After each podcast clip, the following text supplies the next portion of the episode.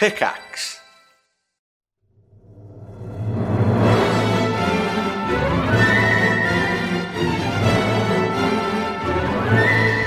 Hello and welcome to Triforce episode 15? Um, it could be. Yeah, yeah, you're, it is. It is. Yes, it is. Yeah, welcome, you're right. Welcome, friends. Good one. Welcome Yeah. back. Hey, welcome to Triforce episode 15, he says with assured confidence. Yeah, yeah.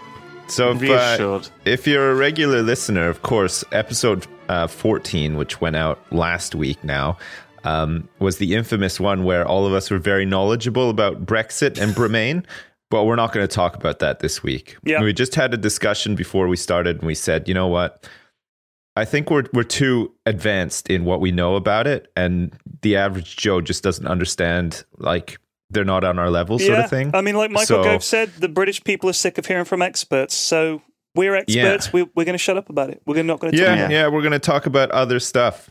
It Like, does feel like a um, big part of the news, but I'm glad dong. we're avoiding it. In other, in yes. By the way, about episode numbers, someone did actually uh, donate Yeah. when I was streaming and asked me not to call one of the episodes 13. Yeah. they Oh, yeah, they was get there. triggered. Yeah, Yeah, they're they're afraid of the Triska- number And I- I thirteen. sort of said- Sure.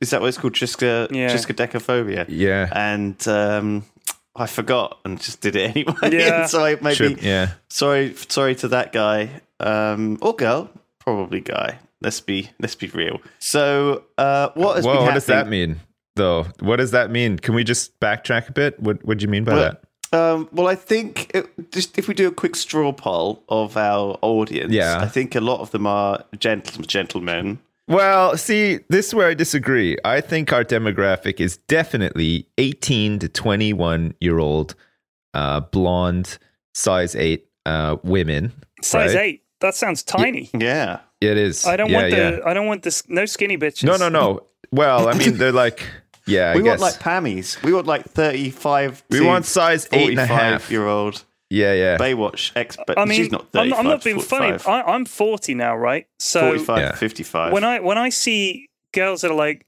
hot 18 year olds, I'm thinking Yeah. they're too young. They're too young. I mean, I'm an old man now. It's it's Yeah. uh, morally questionable. If I would have I'm the total to add to opposite. their I mean, life. I'm almost as old as you, and I don't think that at all. I'm like, hey, baby, what's up? I mean, I don't, in my mind, I say that, obviously, in my mind. I mean, I would never, I would never articulate that out outwards because, you know, I'm a horrible recluse and, you know, I feel uncomfortable around other human beings. But uh, in my mind, I'm like fucking Casanova. Like, I'm, you know, of course. you know, I'm, I'm hitting it. I mean, what Uh, I'm saying is, I, I'm not. I'm not one of those. I'm not into grannies. You know what I mean? I'm not like. No. I'm not into grannies. No. But I'm saying, like, No. I, I think if you can't appreciate a woman in her 30s or 40s, I think you're looking at them the whole wrong way. And uh, I think beauty is not just about being a hot 18 year old nymphomaniac. You know, I'm saying that there are other flavors to the yeah lady it's not all about that but in some ways it is kind of about that at the same time because sexuality is very fluid you you know. know, yes you can be attracted to all sorts of things. it is if I'm, Yeah. if I'm feeling uh, Ponies, very fluid. Sounds a animes. little. i mean at the very end of that spectrum there's the the guys that are attracted to feeding um their their loved ones you know like 20 happy meals from mcdonald's Chubby every day chasers, yeah, the feeders keeping, and, keep, uh, keeping them big yeah, Yeah, that that that's just not cool. That's not cool. sanding down like their like leathery chafed skin fragments and stuff like It's, a, it's like uh, saying? you know you know the way you know the way when they, when they make foie gras they they force feed those, Oh, no, those ducks please or stop. whatever. I'm wondering if Yeah, they're, well- they're force feeding the ladies to make them the sexual equivalent of foie gras. yeah, maybe. yeah. No, because they sit around, Lewis. They can't get they can't they can't they're not mobile, right? Because they they're fed so much.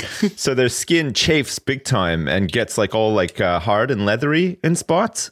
And Oh um, it's really important to like with a with a like a huge nail file, you have to like sand I it down really a need bit. to just stop you. To Keep on top. From going down this path. It's it's cool. Whatever you're into, yeah. keep it to yourself. Um, That's uh, Yeah. you know what that is. That is it's so funny. That's like the typical response that people have when they talk about other people's sex lives. Is they're like, whatever you do in the privacy of your bedroom, don't care about it, but just just keep it to yourself. It's like I don't Yeah. want to hear or see your alternative lifestyle. Just keep But- keep but keep it locked again, behind closed doors, should. underground. Go live underground like a mole and just live there and do what you like. And that's and fine then by feed me. your girlfriend and have sex with her like a mole or whatever, and just just shut up. just don't want to hear it. I don't want to No. see it or hear it. Just I think you're build a concrete wrong. bunker and live in there, and that's Yeah. fine by me. Well, how fucking generous! Thank you. I can live in a hole now. and Fine, in that like. case, let's have a fucking week where we celebrate it. Let's have Chubby Chase Week, right? It's Oh, like, you it could be can't after say Gay that. Pride Month, right? It's not and chubby could be chase. like it's a extra week. feeder. It's a And we'll, like, feeder. Well, no, you got to call it nice, something We'll have nice. feeder right? week. oh They're not god. cool with that. They, we'll have furries week, and then No. there already Bronies is week. one. No. it's not official, but we'll there have is a week one. for everyone, okay? All and right. then th- that way there'll be well, well, because look, you have to like you know say that you're cool with like these these these minorities, even if you're not. what a weird thing to say! It's why are we? Why are we? Why are we if you dig Oh that my hole any further, Lewis, you're going to bump into some uh, some people you've buried fucking- yeah, underground. you're gonna bump into a weird mole What did you man say? Did you feeding his wife pygmies? KFC and having sex with her. Pygmies. what did you say? Where am I going to dig through to? The fucking mole man place. yeah, a bunch of mole men in a bunker. oh, Jesus You Christ! told us to keep it to the bedroom. Oh, there I was feeding my wife KFC, and in popped some guy's head. And some, we weren't expecting to see anyone down here in some, the bunker, but some skinny asshole. Careful. We should have skinny appreciation week as well. oh You know, god, we should have asshole appreciation week as well. exactly. We don't. We don't big them up nearly enough. Do you, know. mean people who are assholes or actual physical assholes? The anatomical. I think week arsehole. one can be for the people, and Okay. then week two can be for literally assholes, whether they're bleached or like they're just au naturel or whatever. You know, let's Yeah. let's celebrate those things. They work hard. Do you know, do you know what. I, I'd like to raise this drink to functioning assholes everywhere? Yeah. Congratulations if you're in possession of a functioning asshole. I I appreciate mine on a daily basis. When I think I need a poop, but I'm not going to panic because I know that my my bunghole has this covered. No problem. Yeah. I'm going to get to the toilet and then he's like, "Cool, we can do this now." That's good. That's good. Yeah. It's an amazing piece of evolution. Imagine where we'd be. It really is. Imagine where we'd be if we had to shit where we stood constantly, like horses and cows. You'd never get anything done. Oh man, that'd be so awkward. Sex eh? would be Horses are the terrible. worst too. Uh, they, h- horses just just shit anywhere. They just stand there and it just just comes out. Like it's so weird. Like why do If they do that? Well, I, I think that if we met like an alien race, okay, there's a good chance they're not just going to be, you know, the Star Trek between five foot eight, six foot two, nice, nice teeth, you know, Yeah. American accent. That's With pretty like a- unlikely. with some purple paint on their face. Yeah, and a couple Cornish of pasty, bumps. like super glued to the Yeah, forehead. yes. It's gonna be, it's gonna be like a horse monster that poops everywhere, and it's gonna Yeah. just walk around the ship. There's gonna be poop everywhere. We're like, oh my god, what the hell is this? And they're like, yeah, we don't have an asshole. We Yeah. just poop all over the fucking place. Greetings, Like, human. how did you how did you get off of the planet? Well, you know, we, we, we enslaved this minor race who go around cleaning up all the poop and they use it for energy. Oh, It's like, Jesus. No, I, I, I hope they bring back Star Trek and, and you can write for know. it, Lewis. That's like some Gene Roddenberry level level Yeah, stuff yeah. right there. pooping horse monsters. We are the pooping horse people of Horse Poop 14.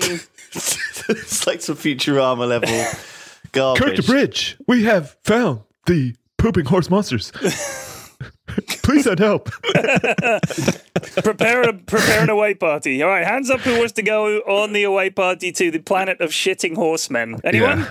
Spock? No, No, Spock would be all up for that. Yeah, he'd be like, it's, it is merely Captain, this is, merely illogical. I must see these creatures shitting in their natural habitat. Captain, that's my fetish. we we better have gay horse asshole appreciation week next time. Because when I come Yeah. back, Is this Yeah. Spock? Is that Spock talking? it's me doing Sips's Spock. which is like a mix of data from time to time and then it like it sort of transitions back to spock but yeah it's just that sort of robotic like you know they make That- decisions based on who's really in every dumb Star things Trek, whether Yeah. it's yeah Vulcan or a robot or a Borg or whatever. They get yeah like they're all they're the not same. emotional it the, the key trait is they have no capacity for emotion so everything is very logical with It's them. really easy So to act because they have this permanent sort of straight, sort of slightly, Yeah. a slightly confused or angry look on their face. Do you know depending that on which they when, are? when you Yeah. really look at those characters, I mean, everybody loves Spock, right? And Data, and they were like two popular characters in the show. But I look at them and I mean, I get why they put them in there, but all they use them for 99% of the time is explaining complicated shit to the viewers by explaining it to the idiot humans that happen to be in charge of the ship. That's literally their job. Is their captain's like, full speed ahead. And Mr. Data will be like, wait a second, Captain, because here's a very reasonable scientific reason why we shouldn't do that. Oh, yeah, yeah. Data's got it. Yep. Thanks for the advice. Yeah. All right. Uh, full speed, not half speed ahead. He's like, looks at Data for approval. Data like winks, gives him a little thumbs up. He's like, sweet. He's like, Yeah. what? Just fucking put the robots in charge, for Christ's sake. Data Yeah, never, he never fucks up. but yeah, but they, occasionally they got to take one for the team as well. They got to go on those tricky away missions by themselves where they're very emotionally charged. Like, um, like for instance, if they came across a race of aliens who um, really took a lot of delight in slaying unicorns, for example, um, I mean, Picard would not be the best man for that job, right? He'd get down there and he'd just be like a blubbering mess. He'd be crying because these people would be like, hello, humans, and just like, you know, slitting a unicorn's throat or whatever.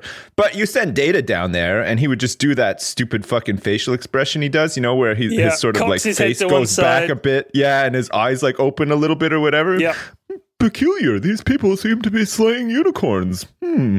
And then he has to like check check his receptors or whatever and stuff. But he'd be able to, you know, he'd be able to like put a, a really good trip report together.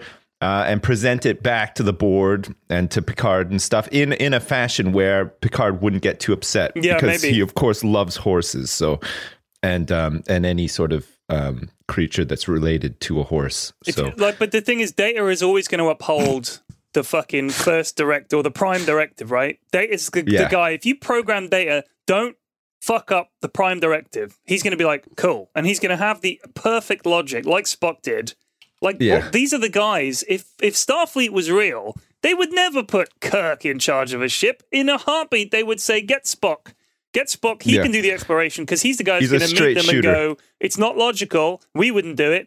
Prime directive, y'all, which makes sense. We got to be ch- chill about this. We can't fuck with the oh unicorn fuck's guys. sake! I mean, Yeah, I have yeah. a real problem with prime directive the Vulcans is in Star Trek. Okay, it's almost like like the, the you know every like the holodeck. Okay, the holodeck is a liability. You know, It is, waiting to yeah. happen. It's it's uh, gone wrong so many times. So many people have almost died. So many times it's almost like fucking destroy the ship. It's Yeah. ridiculous. Okay, it's super dangerous. And Vulcans are the same. They're like bullshit. Like there's always every every sort of seventh or eighth episode, someone there's some medical illness or some bullshit that's going on with someone where they've gone crazy for some reason, and Yeah. medical science is is at a loss. Okay, they're like, oh, all the, their brain chemistry's all scrambled. What are we going to do? We can't. The, the neural stimulator's not working, and the Vulcan is like, step aside. How about we try a mind meld? It's like, no, mind melds are universally Now is not trash. the time for a mind meld. Jeez. For fuck's sake, what is it with you guys and fucking mind melds? You're obsessed with them. It's like, Yeah. I suggest we try a mind meld. No, is that your only fucking suggestion? Yeah, the, the Vulcan death grip is kind of bullshit too because it's just you know I know I understand that like you could cripple somebody if you have like intricate knowledge on pressure points and stuff like that, but I don't know like maybe a, like a proper karate chop or like a drop kick or something would have been better for Vulcans. Uh, Oh, maybe. uh, honestly, like no one has ever got no no captain has ever gone. Oh my god, this man's gone completely crazy. Does anyone know a Vulcan so we could do a mind melt? It's like Or a death how- grip on him to Well, exactly. Incapacitate So, him, yeah. Well, they're this like crew of like Vulcan ninjas, like you know, going around death gripping people. It's, it's mental. Anyway, maybe there is. Maybe I missed that episode. maybe Holy shit! Yeah. So, So, what, anyway, what else have you guys been doing other than watching Star Trek this week? Well, listen, I got a. I actually thought about this before I came out here to record this with you guys. I do actually have some exciting news from my household. Oh, Um, yeah, you ready for this? yeah. Mm-hmm. We got a new kitchen sink tap. Oh, you son of a bitch. It's fucking nice too. It's one of those ones that goes up really high so you can actually get the kettle like right in the sink under it and there's still place for lots of dirty plates and stuff to pile up in there. And um, the water flow is exceptional. God, I thought mean, there was, uh, you know, you really built that up, Sips. I, I Well, thought you were going to say it feels like I'm in a holiday home. we're It's so- expecting or we won the lottery. it's, it's almost or, extravagant. No, yeah, no, nothing that exciting. But I mean, we've had a, this old kitchen sink tap that was leaking for quite some time, and um, I'm pretty lazy. I never get around to stuff. Right. And then finally, I phoned up the plumber, and I was like, "Are you guys able to come here and fit a kitchen sink tap?" And he's like, "Yeah, of course." So I went and bought one. Um, and then he came down and fitted in like 20 minutes. And then when he left, I was like, fuck, I probably could have done that. But I was glad Yeah, that he did em- it instead. Emasculated but happy with the new tap. Yeah, because uh, the thing is, he uh, the difference was he left and there wasn't a big mess or a big puddle of water or anything. Like he put all the stuff back under the sink and, and whatever. If it was me, there would be big mess. Um, there'd be stuff everywhere, and people would I be wouldn't mad even at know me. where to fucking So start with that. Like, Yeah, did he, so I'm do to glad turn that I just- water off. Or Yeah. I have no idea. Where You to don't know begin. if Like, you have to turn the water off to change the tap. What do you unscrew? no, there's like I don't know pipes how that have their the water own off. little knobs on them, it, like under your sink, and you just turn those yeah. off. And if you don't, it's- it's- like on the tap, like if you if you have, I've I've actually fitted taps and changed washers, and I can do all that stuff because you can Right. look up how to do it, and it's really not like anything involving plumbing. Yeah, Like you've got to have the right pressure and the right kind of pipe, and it's got to be the right width, and you've got to have the right, you know, bends in and all that. No Yeah, way, yeah, like yeah. that's that's super skilled stuff, obviously. yeah. But talking about changing a tap, come on now, it's not it's not difficult. You turn off Well, the water. in my it's- defense, he did come to look at the boiler primarily, Ah, and then it was just like, "Oh, do you mind fitting this while you're here?" And he was like, "Yeah, okay." So, you know, it was like Yeah, I a two two birds with one stone sort of thing. Right. But you know, if I was really, you know, if I was really sort of gung ho about fitting a a kitchen sink tap, I probably could do it. Can you say gung ho anymore? Why can't you say gung ho? Why couldn't you say gung ho? What's wrong Sounds with that? racist. Gung ho. Against who? Against like The gungs of Manchuria. Take great So offense. against uh, against hose. Well, I don't know. It just, I don't know. It's sound, you know, it's one of those things that you're not, we're not allowed to say certain things. We're not allowed to call It's it a Chinese Chinese phrase. whispers. It it's the, is? It's the Yeah, um, nice. it's a it's a an anglicized pronunciation of, and forgive me here, Chinese speakers, gong ho, which is also sometimes anglicized as kung ho. I'm trying my best here. There was, I'm pretty sure that there was a GI Joe figure um, named Gung Ho. Let's have so a look. there's that as well. I'm pretty sure there was actually. I think yeah. Or fucking- did they- you know, or no, did- he was the dude. He looked a bit like Blain from Predator, with the he had Yes. the flat hat, big burly guy, massive Yeah. gun. Yeah, yeah. no, it's Real cool. Is that him? American heroes. Yo, Joe! God, I Did you ever watch G.I. that? Joe when I was a kid. I mean, this was Yeah. the 80s. First appearance, Yeah, yeah, yeah. 1983. That was right in my wheelhouse right there. Yeah, I was three at the time, but I grew into them. I, I had a whole bunch of GI Joes by the tender age of six. I'm Wait, sure. dude, I'm about to ruin your appreciation for Gung Ho. Are you ready?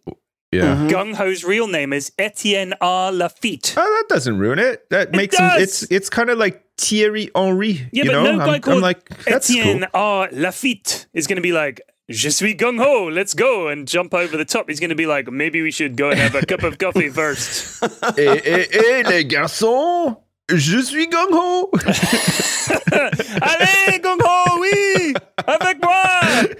No, No. He, lo- he lost his French accent and he became more like the guy who cuts himself shaving Oh, in The Predator. Wait, he's Cajun. He's Cajun. Oh, I see. The good kind Even- of uh, Etienne R. Yeah, Lafitte. Oh, cool. Etienne R. Lafitte. From New Orleans. Eventually moved to New Orleans, earning a reputation as a bare knuckle brawler and knife fighter.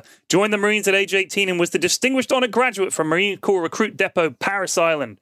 He was attended airborne school, Recondo School, Marine Ordnance School, Administration School at Camp Johnson, and is a qualified expert in all NATO infantry small arms, most Warsaw Pact infantry weapons, and the XM76 grenade launcher. I love the GI Joe lore. It's amazing. It's so amazing, and it's not appreciated enough. Like nobody looks back into the into this stuff. Like Sergeant Slaughter, remember him? Mm. And then there was Jinx. There was a, a woman named Jinx, and Lady Jane, and there was Duke, and who else? Um, Which was that fact that guy. you know all of there was the guy who was the American football player.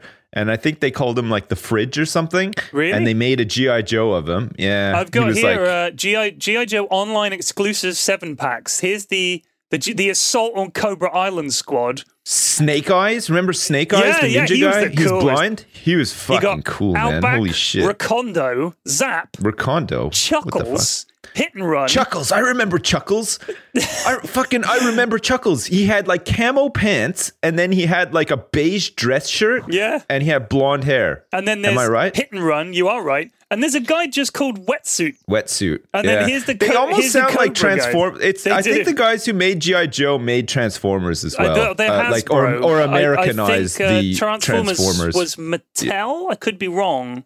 I could be It's wrong. all so similar though, like the names and like the. I'm pretty sure the voice actors and the cartoons were like pretty much the same. Like the guy who did Starscream, I think, did Cobra Commander and stuff. Like Was there a blind guy? I'm pretty sure there was a lot of crossover there. Oh, they were Hasbro. They were also Hasbro. So Transformers was also Hasbro. Holy shit! oh man! But the uh, Fucking the, G.I. Joe the, the, the. Cobra team was Doctor Mindbender, and Oh then yeah, it just gets a bit Destro. shit. Range Viper, Alley Viper. There's a guy called Lampreys, a guy called Bat, Night Creeper, and Strato Viper. What was the guy? They had Destro, and then they had that dude. It was like Man at Arms or something. He had like metal arms and an eye I, patch. well, he was he, a bad He-Man guy. had a guy called Man at Arms who was like his buddy, right? But I don't Maybe know. that's who I'm thinking of. Man but there was is definitely, a definitely- there's a GI Joe guy.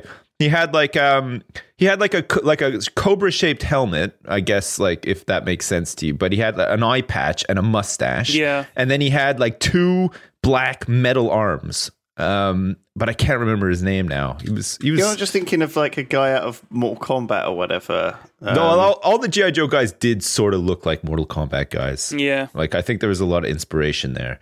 No, But, no, this um, was way before. Way There was a before. boxer. There was a GI Joe. There was a boxer guy in GI Joe as well. You had Um, you had Snake. Eyes, who was the blind ninja guy, Storm Shadow, who was the white ninja guy, like his his costume was white. Cobra Commander, who was of course the blue Cobra guy. Destro, Yeah. who was the guy with the metal head. I think. Yeah, that's right. Yeah, And he then- had the silver head. Yeah. Yeah. Scarlett, Duke, uh, Duke. Flint, Stalker, Flint, Hawk, yeah. Lady J. Ah, Roadblock. You can't forget Roadblock. Roadblock. Yeah, Roadblock. And then they had um, sewer sewer rat or whatever. Remember that guy? Tunnel Uh, rat. Tunnel Rat. I think so. He had a really going? huge backpack, but he was good at are there? he was good at crawling they gotta through ship sewers and stuff. You know what? I, one of the figures I had when I was a kid was Shipwreck, who was a sailor and he had a little parrot on his shoulder, and the toy Yes. came with a little parrot. That Yeah, was yeah, so I cool. remember that. I had the base. I had the offshore, um, like pl- oil platform looking base. Oh, It had like the the risers and stuff. That uh, that was pretty cool. It had like a helicopter landing pad. Shit, there's and the then door. God damn it! One year, my uh, my grandma bought me this huge helicopter. Don't leave me with Sips. He's just gone to get the door, and you're telling Yeah. me about GI Joe. GI What? Joe completely Well, missed it me. was So- for sorry. you guys. It was Action Man, right? You guys had like the Barbie sized. Maybe the um, reason why I'm a puny like millennial like pussy is because I never had GI Joe. No, right? that's It was probably never- right. So I never got given it. GI Joes My parents were maybe thought it was too violent, or like the way know, that the toys were made too. If you had a small screwdriver, like um, you know, the ones that you use like um to Apologies. Like on on your computer. You know, when you build a computer, you have those small little precision screw- screwdriver yeah, things. yeah, yeah, yeah. So if you had one of those handy, you could unscrew a GI Joe from their back and take them apart, Hmm. and they had like little elastics and stuff to like hold them in place. So you could like swap and change them around. So you could put like Tunnel Rat's pants on like Chuckles's body instead and stuff if you wanted to. But people who did that were like kind of weird, and you didn't Chuckles, really. You wanted them to, 1987. to just be pure. You didn't want to have like any weird. Pure out of the box Joe. None of this That's mussing. right. No mussing. None of this, none of this messing around with the with the GI Joes. But yeah, we had um, we had tons of GI Joes when I was smaller, and we used to play with them out in in, in our front yard, right? So Yeah. we'd dig trenches Oh, in the yeah. lawn. I got in trouble for it, and we'd have big wars with them and stuff, and it was really fun. God, it was great. Um, and then every every week, like every Sunday or whatever, everybody would be like super upset because one or two of them would be left in the yard by accident, and then they get run over by the lawnmower Yeah. and just like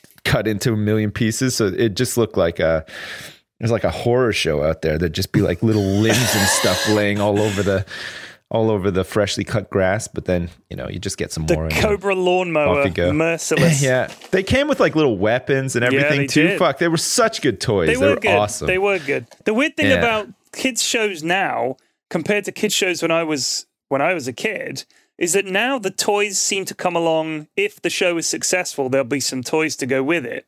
But Yeah. it does. It felt like like back then it was literally an advert for toys. Like the He-Man show, when you watch it, they were like, "Oh, look, it's a new friend," and uh, you know, this guy is now available in stores. They didn't say it in the show, but they may as well have done. It, I, yeah, mean, yeah, I mean, all of these things, all of these new characters they introduce, and all of these awful plots they come. It's all just to shift more toys. The thing is, as a kid. Yeah, it sucks that, that they advertise directly to kids like that, but I fucking loved it. And it's not like it was my money. All my parents had to do was say, no, we're not fucking buying you more G.I. Joe toys. You can uh, have a book.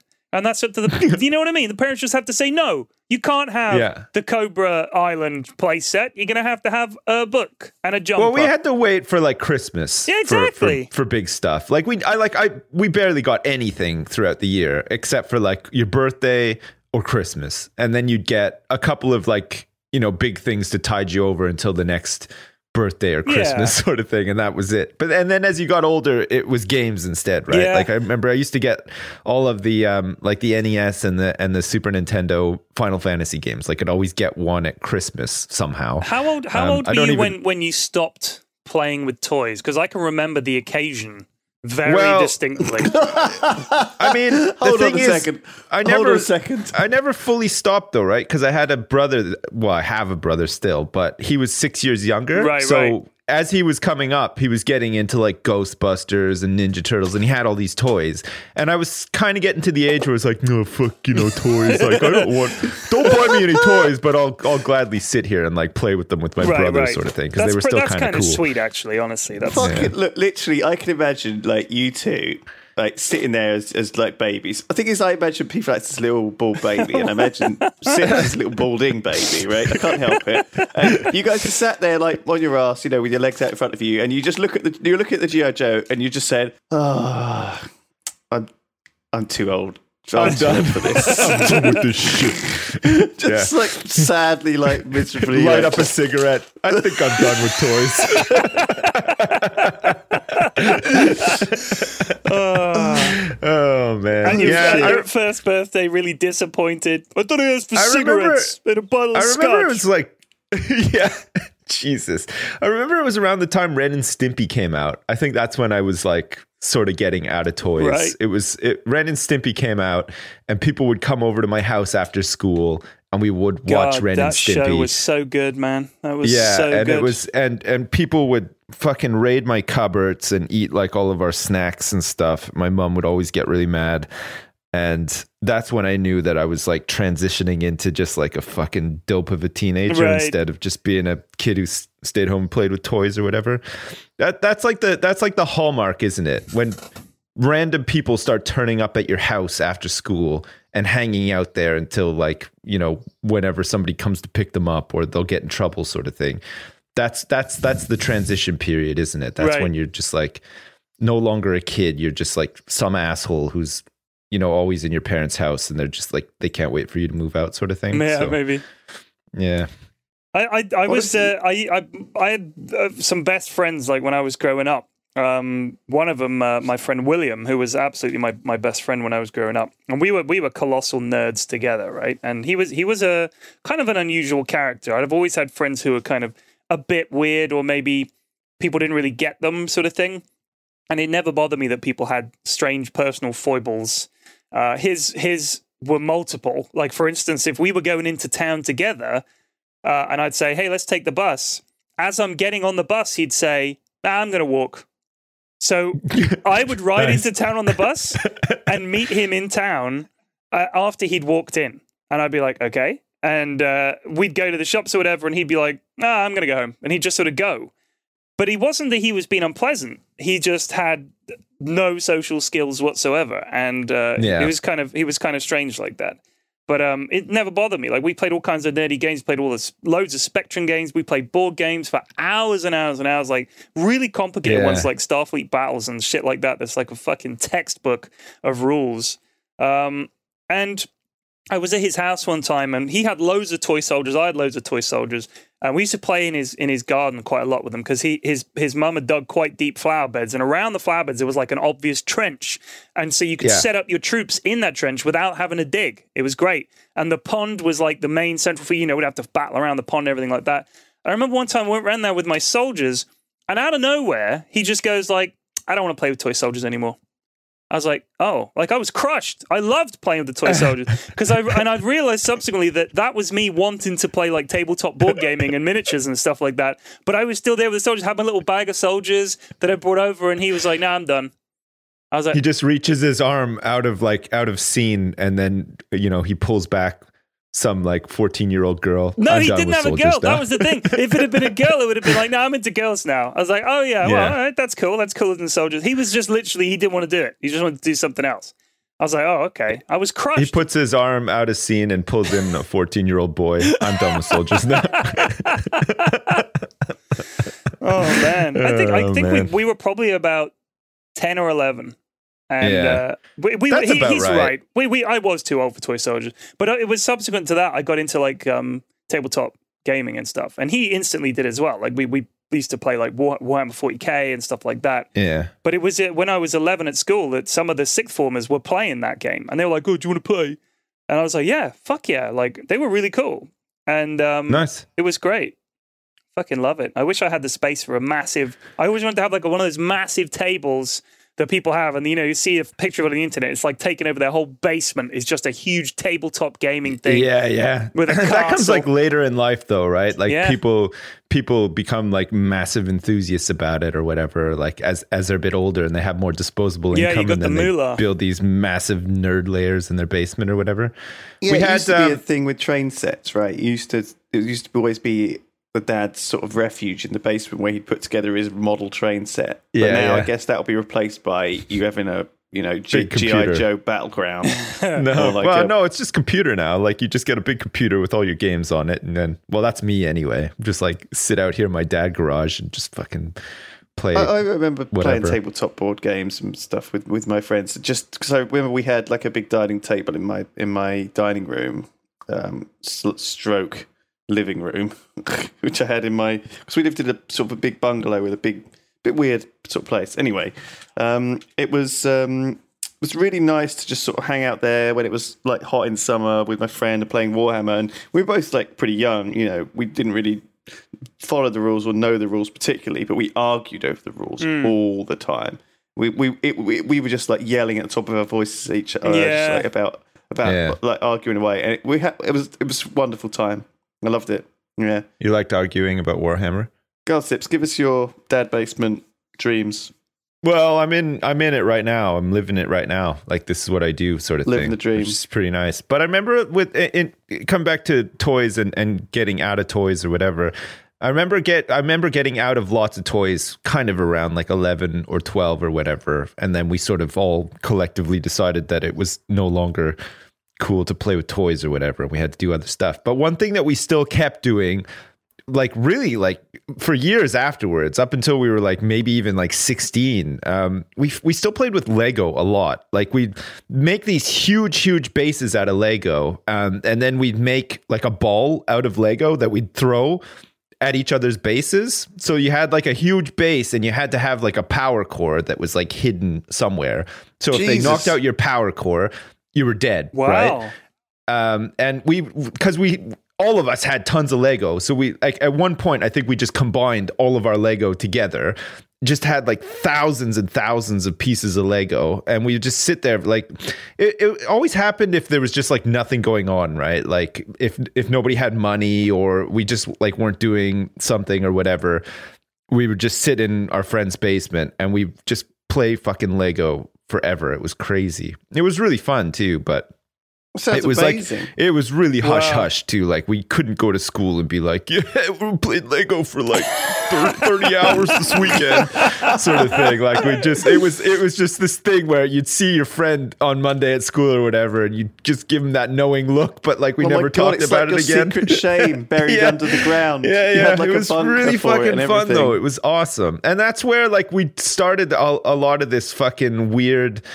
you know, chit chatting when you're not really paying attention and you're just like you know making shit out of Lego or whatever and, and stuff. We would just do that for hours. You hung out with really all the fun. mole men. They were into Yeah, it. we were just the like chubbies were down yeah, there in the feeding our girls and just playing Feeding Lego them the and Lego. stuff. Yeah, yeah, it was it was good times. Do you, do you ever wonder Man. if? Uh, I mean, I, I don't know if kids still play games that way, where they all just play like that kind of really inventive stuff, or if they just go around and play FIFA. And I think it is kind of a shame that, as much as I love games, I'd hate to think like a lot of the games are I, I still remember them. They're really founding memories that I've made of, of the games that I played and the thing the toys that I play with. Like sometimes I go to my mum's house and she's still got all my old toys, bless her. So I kind of go and go through these boxes and pull out something I haven't seen for 30 years. And I instantly recognize it, and I remember the games I play with it and the things that we did, and I kind You've of think, got to remember, P Flex, when we were kids, we were bored out of our fucking we minds. Yeah, were. was That's it. right? We, boring we as had nothing turn like on the telly, and there would be nothing on the telly, right? Because you'd have it'd be like daytime. You would be able to. There was no Netflix, Yeah. nothing to watch, no YouTube, no screens. You didn't have a mobile phone. You had no games. You had shit. You had literally fuck all. You had I remember, nothing. re- I remember literally playing outside for like 12 hours a day Yeah. when I was small. Like it, it would it be in the summer, it would get dark at like 10 o'clock at night or whatever, and you would just be out like right until it got dark. And then your parents would be like, okay, everybody, time to come in or whatever. But that's like all you did. Because like Lewis said, it was just fucking nothing to do. Yeah, like, we'd play, you know, come- we'd play you, you didn't have baseball any in the video street. games because you got the you know you, you weren't allowed to get them or you only got them like once a once a one day a Yeah. week if you rented it from the local video shop or whatever if you were lucky. Yeah. And then you know the rest of the time it was like yeah just fucking entertain yourself and so you just Pretty much. kind of I mean I think we were times were different. P Flex, got to remember that. Oh, I know Very they were different. What I'm saying is, I want the people, the young people of today, to suffer as I did, because otherwise, how is that fair? I, I don't It's think not. it was necessarily Yeah, it's not fair. They're just they're it's a so symptom fucking of- plugged in nowadays that you know I they think our got imagination everything. was a false symptom of mass boredom, though. It's a little bit like being put in solitary confinement in prison, right? Like your mind will start making shit up and creating all these amazing like worlds and stuff. You know, I you know remember it's what's, insane. what's amazing is when my kids say, "How long until we go to so and so?" and I'll say, "Oh, it's like a week."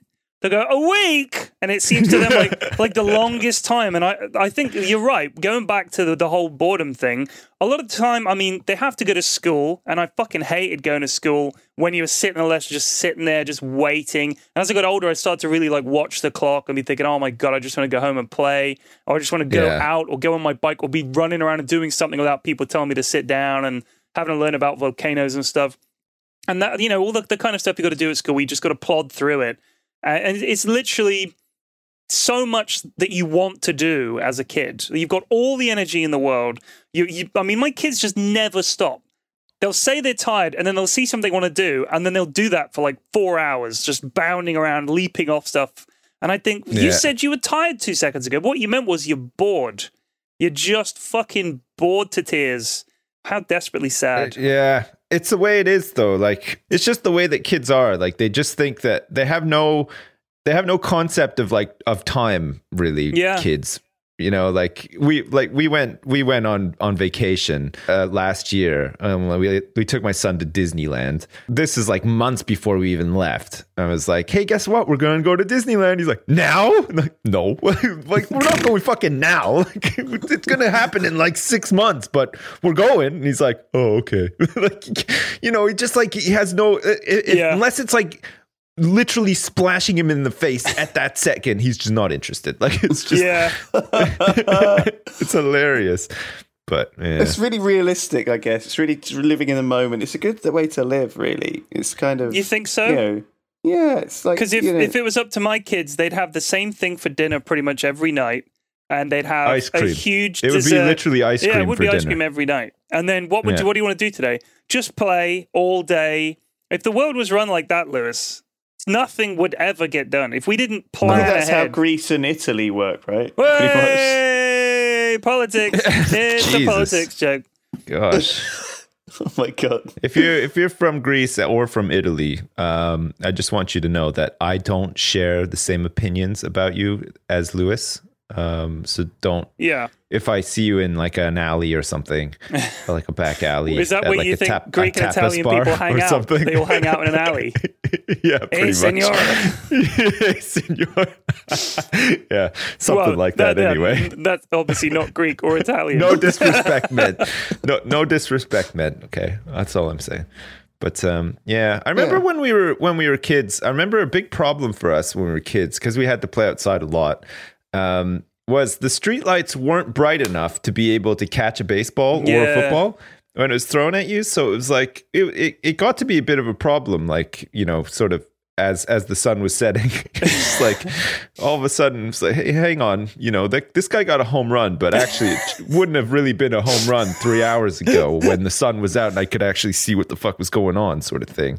And that led to like a lot of arguments and stuff too. Pretty what fun. you try and bring in a, a rule that says like day like as the light goes down the distance you have Well, to hit the ball It was like a technicality, right? Like, you know, this this guy who never hits home runs would just like, you know, hit his first home run, and it was because of that. And then everybody would be sitting in the back grumbling away, like, "No, fuck this guy, fucking, that's not a real home run."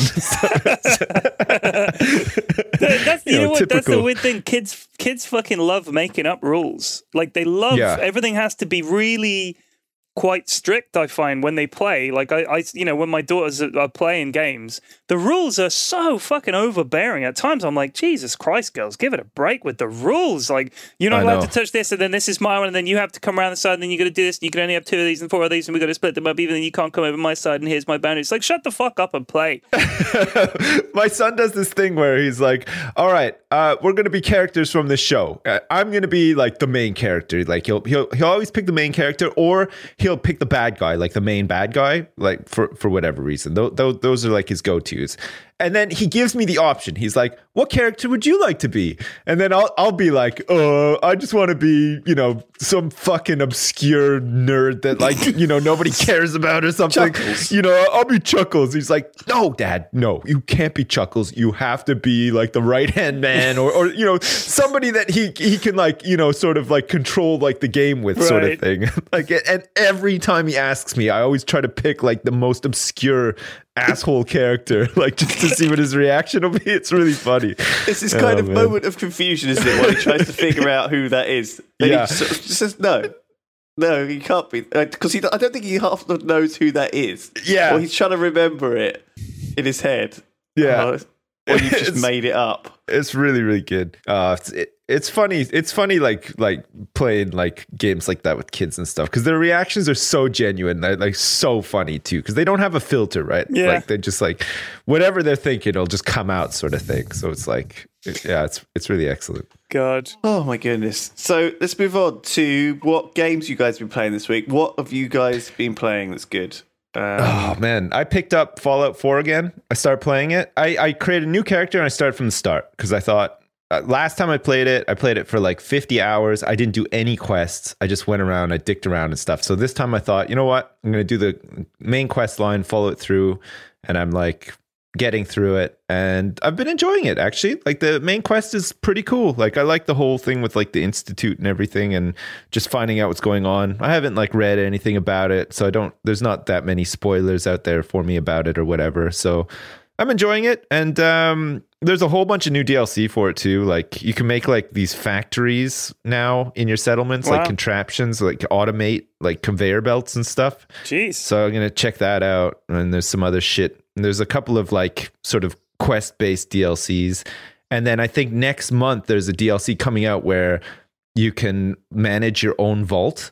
So like you get I guess you get a vault and then you can like recruit people to live in it and you can build them exercise machines and shit like that. So that looks pretty fun too. Exercise I like all that kind of shit. So yeah, I've been playing that and um Overwatch competitive play came out, I guess, like yesterday or the you day have you played the competitive stuff? Yeah, yeah, I did all my placement Oh, wow. matches, and I, I'm rank or rating 51. Wow. So yeah, I'm the Congrats. best. Thanks, what does man. that mean? I don't. It's it's on a scale of one to 100, so Not really bad. average, I Slap guess. Slap bang in the middle. No, I, Yeah. guar- I guarantee you that's not average. Like if you think about Dota, you, you'd think that, like for instance, there are some players who are 9k MMR. So you'd think that being four and a half thousand to five thousand MMR would be like the, the average, but it's not. It's always like a pyramid. Like most people that play these games fucking suck. And genuinely, when you Oh. play with them, you realize. I mean, I would normally put myself in that camp, so right, like, but I I, don't I, think I, ge- am I bet good. you're not. Like a lot, a lot of people play games and are so so bad at them. They Yeah, and they, they put thousands of hours in, but they're they're even worse than us, which is amazing to me. But it does happen. Um, So I wouldn't. I don't think competitive 51 play is cool bad. though like it it changes the rules of some of the maps and stuff. so like Oh, yeah. um you know like the you know the capture point like leading into payload maps sort of thing um like in the first round let's say you're defending Yeah. right and or oh no say let's say you're attacking okay and you you the other team defend so well that you can't even capture the first point Right, at all right, right. all you have to do um when you're defending is is is make sure that that that happens as well. But for the attacker, all they need to do to win the whole game is capture that first point because Oh, wow. you were unable to capture I it like yourself. because I was thinking it's Yeah. it's fucking stupid when there's no benefit to me. Like you, you need like four overtimes to capture the the the point or whatever. Like there, it needs to be. It's like saying, well, we I won four 0 in the first leg. And you won one 0 in the second leg, so it, it's a Yeah. tie. It's like no, it's not Yeah. a tie. I should be winning by four to one. Like you know, I, yeah, that's good. I'm glad they brought that in. It's pretty cool. And then they've introduced this new, almost like in-game currency now. Um, like every time you play a competitive game or win a competitive game, you get a competitive point, Ah. which you can save up a ton of and um, buy like cosmetic shit with. So like Soldier seventy six has like a. It costs like 300 competitive points, but it's like a golden gun Oh, sick. sort of thing. He, he's that what you he is my favorite hero. I love Soldier. It's pretty cool, 76. yeah. I like him. So that just shit like that, but it's it's definitely sort of heading in the right direction. It's it's interesting anyway. It's pretty fun. So I've been playing that a bit, and then Prison Architect as well. Still playing that. It's fun. Enjoy it. Yeah, I booted that up. I played a little bit of Prison Architect. I think it's um it's good, isn't it? It's it's a lot. I I mean, when you compare it to RimWorld, it feels like RimWorld is is because I had, I played RimWorld first. Right. Prison Architect feels like a such a slick, much more polished, well done version of the engine. Playing RimWorld, it's kind of a bit tough, rough around the edges. It is a bit, lot yeah. kind of A it's little bit. little bit janky. It's you can you can tell RimWorld is still uh, like a very well. It's pretty polished, you know, all things considered, but it is still a work in progress. Yeah, you can yeah. tell that they're still I going to mean, add a just- lot of yeah, stuff the to polish it. is like just a hundred times better on Prison Architect. Yeah, I enjoyed it. I, I picked because it's Steam Summer Sale on, and I picked up a bunch of things to try them out, and I ended up refunding like three or four things um, because they didn't sort of work properly. First of all, I bought Watch Dogs. 'cause I'd never played that, and I wanted to play it, and then I couldn't fucking just I couldn't get it to run. So I was like, What Fuck the this new shit. Watch Dogs? Watch Dogs Two? Yeah, no, not the new Watch Dogs. I don't think the Oh, new right. Watch Dogs is out yet. Is I it? don't even know when it's coming out. No, Like, I don't think it's out. But I think it's out fairly soon. I wanted to, well, I wanted to play the first one before I, so I might have to rebuy it and try it again. But God, I don't. I'm annoyed about that. And then I bought like a series of kind of um, RPG type. I just fancied like a dungeon crawly roguelike RPG sort of experience for, for, Yeah. for a change. And so I bought a couple of them on Steam and on the Steam sale. And I, oh God, I couldn't. I, I either couldn't get into them or they were a little bit too grindy. But so, but you know, uh, I, I, I, I'm I'm happy. I spent a weekend like trying out a bunch of different games, and you know, I had I had a good time about it. So, yeah, I feel Um, like um, I feel like recently I've been playing games a lot more naturally because like you tend to sort of not do that when you record for YouTube and stuff. Sometimes you're like playing games that you might not necessarily be playing a lot of in your spare time or Right, whatever. right. But I feel like I've got a couple of games now that I'm playing regularly and looking forward to picking back up and playing sort of thing. And I think like having two or three games that you you sort of like you know jump around you need like one really grindy game that's like sort of like your overarching game sort of thing. Yeah. So like for me right now that's like Overwatch, something that, you know, the progression's very slow and you just sort of like gather these e points or whatever as as you play, and it's like pretty fun, bursty fun or whatever. And then like Fallout and Prison Architect are my more like long brewing games where there's like a story developing and stuff like that. So it's like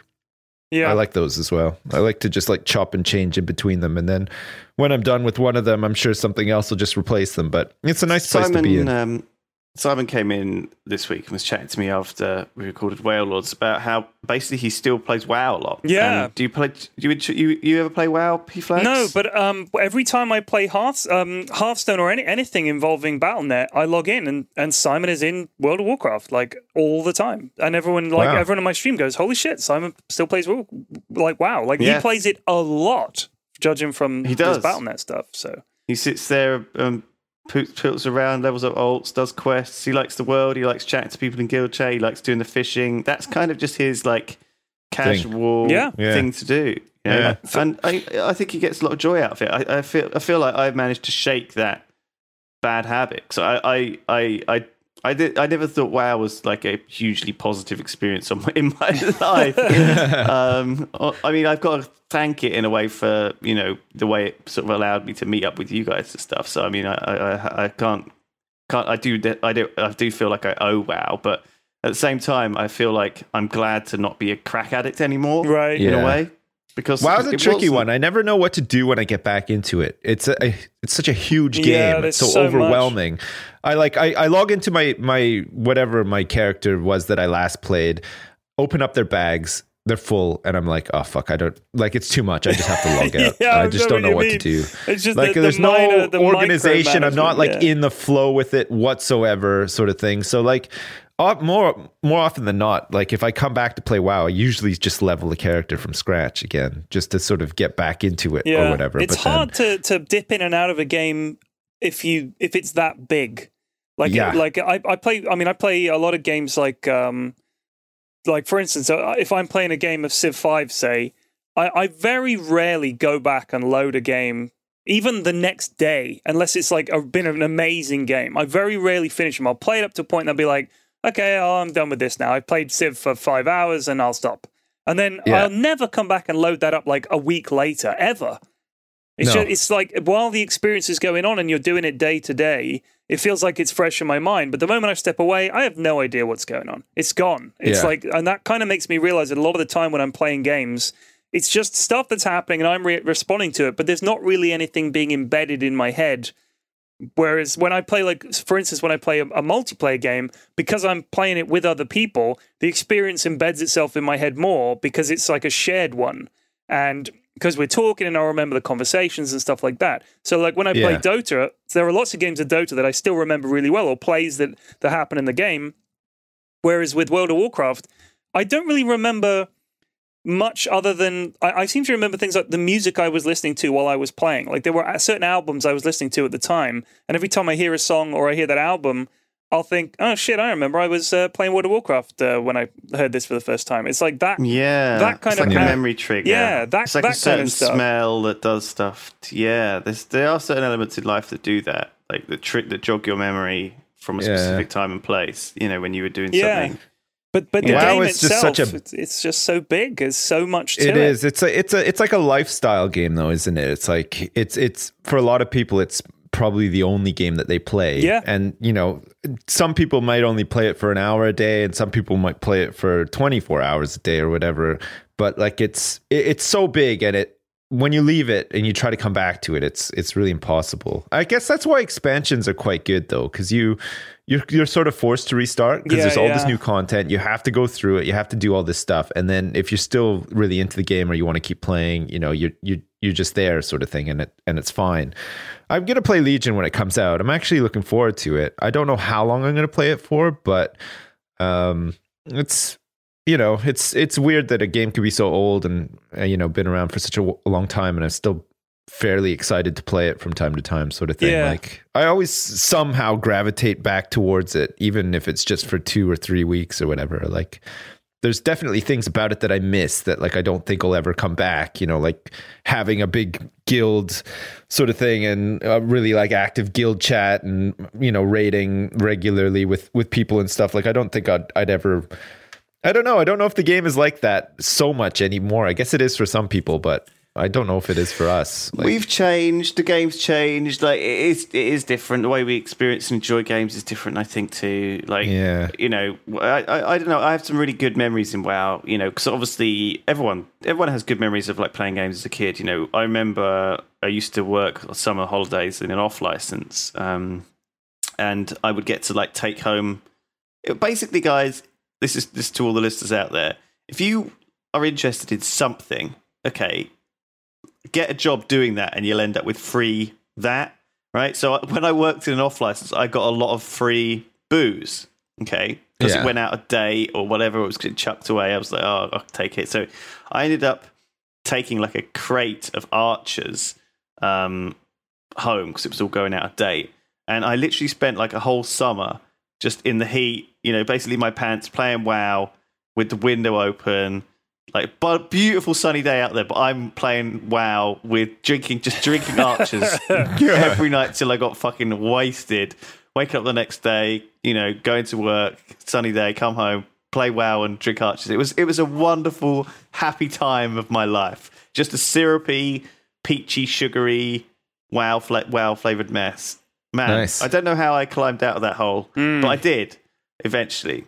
I mean, there were some wonderful fucking times uh, playing video games. I remember, like from my past.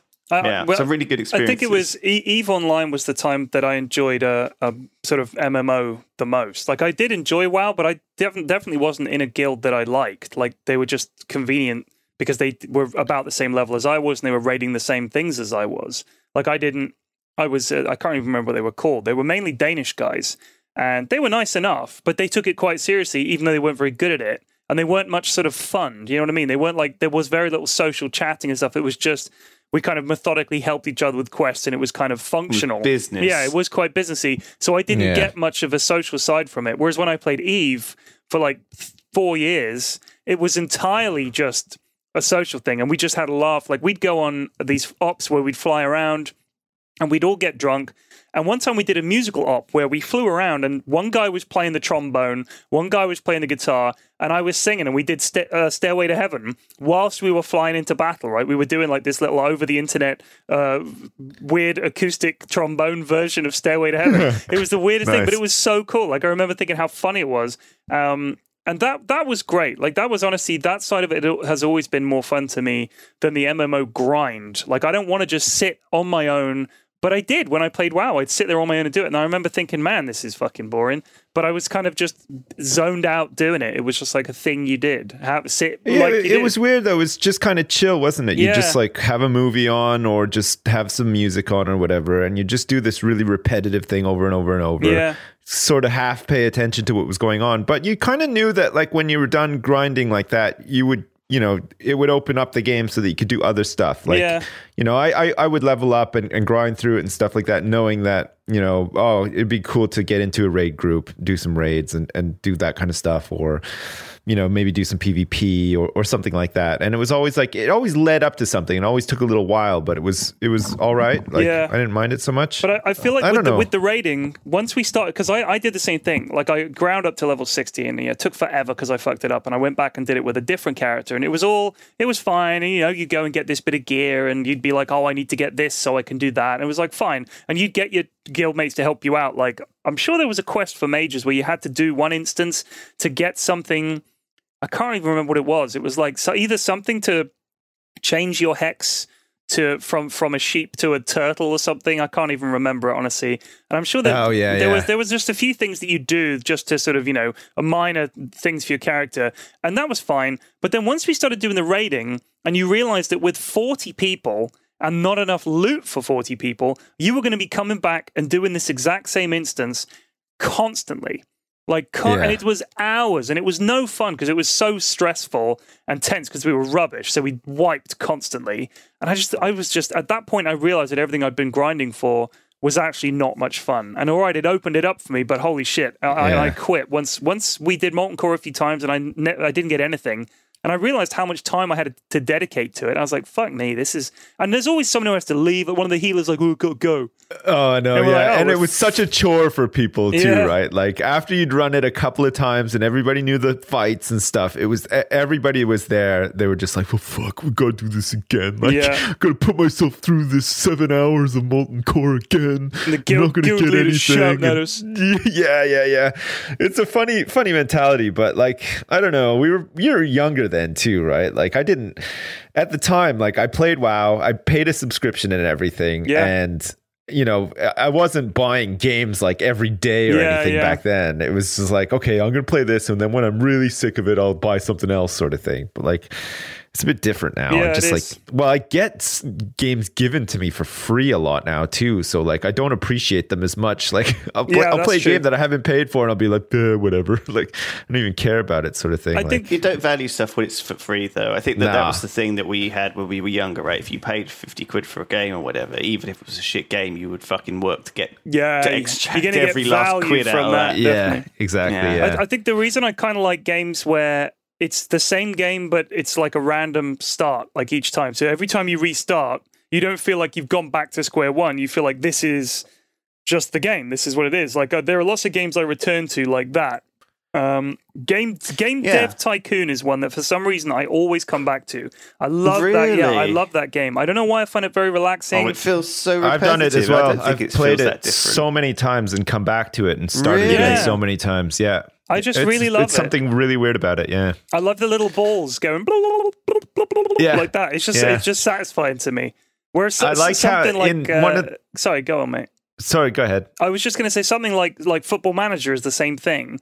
I come back and I'll manage a different team, and it'll be the same. You know, starts in 2015. It's the same thing, but but so much different stuff happens because of the nature of the game. Uh, it's sort of it's different every time. I like that. I, I like the same with Civ. You know, different start, different. The game's going to play out completely differently. That's one of the, the downsides I think to Hearts of Iron, which is a game I know we're all playing a lot, is that there is no random map start. And I think until the mods and stuff and the DLC comes in, like we were talking about having a version where nobody's in a faction and nobody's allied, and there's no, you know, you'd literally build up diplomacy rather than be like a fixed uh, okay, Japan always goes to war with Russia, or Japan and America can never be friends. You know, you could have a version where everybody's just chill at the start, and maybe Yeah. started in 1930 or whatever, and then you build up your own politics and see what the AI does. Like maybe Japan and Russia become best buddies and go and conquer America. You know, that kind of thing. I, I would like Yeah. to see that rather than the fixed. Just you know, can you change history again? It's like I don't know. I like the fix though. There's lots of you know, there's lots of things that you can do with it though. You know, like there's there's lots of countries that you can you can turn into something out of nothing Yeah. and and and really change the course of the war like no matter where you are. Like I I feel like there is a limit to it, but it would take you a while to, to reach Oh that yeah, limit yeah. sort no, of thing. I'm, ju- I'm just thinking like, think longer term, it would, be fun to have some other game Yeah. modes like that because I do find myself coming back to games like with uh, RimWorld, for instance, where you don't know Yeah. what's going to happen. There's lots of random events and stuff. Or Prison Architect, Yeah, you yeah. can build a different prison. You'll have different prisoners and different problems every time. Whereas I feel like well, and prison architect, you can try different things too. Yeah, You know, like you can really, you can, you can, you could almost make like a factory if you really wanted to. Right, you know, right. like where they could come out r- directly into like a shower thing, and you know, not even give them a way to leave the prison ever, sort of thing. You know, like there's all sorts of different shit that you can try in that game, and it sort of caters very well to that, like you know. Um, inventiveness, I guess. No. It's I mean, it's really that's cool. the thing about WoW is if you want to level a character, there, there is pretty much an optimal way to do everything in that game. Like the, it's more about I think the reason people love the new content is because it isn't locked in that this is what you do and this is the order you do it in and this is the best thing for this and this is the best thing for that and i, I kind of uh, i think with wow a lot of people are attracted to it because it's fixed and you know what you have to do and they just like it's like people that like doing puzzles or coloring in books you know it's like you know what you have to do. It's all laid out before you. You just got to complete the task. And some people really take a lot of satisfaction from that. Whereas i, I like I the feel- randomness like uh, of stuff like rimworld and stuff like that where you have to conquer a different very changing set of circumstances as as the game goes on. Yeah, it's that it's it's definitely different and and and cool too. Um, Pyrion's comments about the faction thing in um, in Hearts of Iron Four is is off the back of the fact that we've recorded um, a, a sort of game, me Hyperion and Lewis of Hearts of Iron 4, which went okay. I guess you'll see. It'll be on Team Double Dragon soonish, I Yeah, guess. Um, the whole thing is done now. Um, and we're planning on doing another one, which we might start tomorrow. I'm not sure. We'll have to see. Yeah. But um, it was fun. I enjoyed it anyway. I think I think you guys enjoyed it too. Um, it was a blast. Yeah, I really enjoyed it. it's a fun game, Yeah. and uh, it's definitely fun multiplayer too. Yeah, I didn't think it would be I- I- so yeah, much fun. Same here. I didn't think it would be as good, but it, it was fantastic. Yeah, it was re- really fun. Um, what was that? I wanted to say something else as well about. Oh yeah, about WoW. Sorry, just um, before I forget. Um, the funny thing about WoW and the funny thing about the expansion model, like every time an expansion comes around, I think a lot of the hype of for people who have played the game, um, you know, since the start or have played it for a very long time and have been around for a couple of expansions at least, I think there's always that hope that you're going to get things back that you've lost along the way in terms of WoW, right? It's a fresh expansion. Everybody is going to get into it. Everybody is going to hopefully really enjoy it and stick around. And then you're going to get your big guild back with regular this and that and do fun shit or whatever. And it never really does. It never works out. But maybe Legion will be the one. maybe Legion will be the one to bring them all back. Who knows? I don't know. It's good. It's good to have like a, a. I always enjoy these moments when we all pitch in, when everyone gets involved, and it's like, oh, hey, everyone's playing this game, and like you know, you just you bump into fucking Xylus out there, or you know, you say in guild chat, hey, does anyone want to do this? And it's like, you know, you just get together a bunch of random people, like you know, like some random people from the office are playing, and one of Hat Films, or you know, someone you know from somewhere, you know, some someone you went to school with, and suddenly you- you're in a little group and you're chatting away. It's I don't, I don't know. It's like one of those. It's one of these really. It's really nice when everyone's playing the same game and Yeah. we get together and, and have like these. It's it's like kind of everyone's excited, everyone's into it, everyone's exploring this new world together and sharing it, and and not necessarily competing with each other. But I think that's always been an element of WoW. It's always been an element of you know you put the time in, you put the effort in. And then you can show off to people, you know, other That's people. it. Especially Yeah. when they used to have all that shit. Like I remember doing like the Paladin uh, Epic Mount quest, which was like a real ball ache back in the day because it cost like a lot of gold, which was not as abundant as it is nowadays and stuff. No, and then- to, remember they had the know, hunter really one as well, where you had to do those like stupid kiting. It was a, it was a, a lot of these were a real fiddle, and Yeah. they took you. You know, you needed a couple of mates to take out their time to do it with you. Or, Yeah, you yeah, know, yeah. You needed to like have a lot of resources, which weren't easy to get. You know, you, like it wasn't as as easy as you know back in the day before you could just literally buy gold in the game, which you can now because you just buy a token or whatever and sell it for like ninety thousand gold or whatever. So yeah, yeah, yeah. You can actually buy gold in the game legit. You know, before gold, You can pay for your before- subscription with it now too. Yeah. I mean, you can play the game and pay for. You can basically make the game free to play if you um, If you play it enough. enough, kind Yeah. of thing. Which is is a nice mechanic in a way, but Yeah. I, I I don't know. I mean, it's the, it's the Eve ISK mechanic as well, isn't it? That you can pay for your subscription with kind of enough. Is it enough ISK or ISK? currency. I always just said Everyone- ISK. I think everyone says ISK pretty much. but- I can't remember. And so uh, you know, I, I, I don't know. I, I feel I feel that it's it's the pa- the social passion is what's exciting for me. You know, I think that's why people like it, and I think that you know when people do start dropping off that radar, it's like, well, who am I going to play with now? I think I think that's why some other MMOs don't hold the same allure, right? It's because none of your friends are playing Yeah, them. yeah. If you got a bunch of you together saying, "Hey, we're going to all play this MMO now," um, you know, there's going to be a bunch of us doing it. Then and and everyone sort of felt like other people were playing it.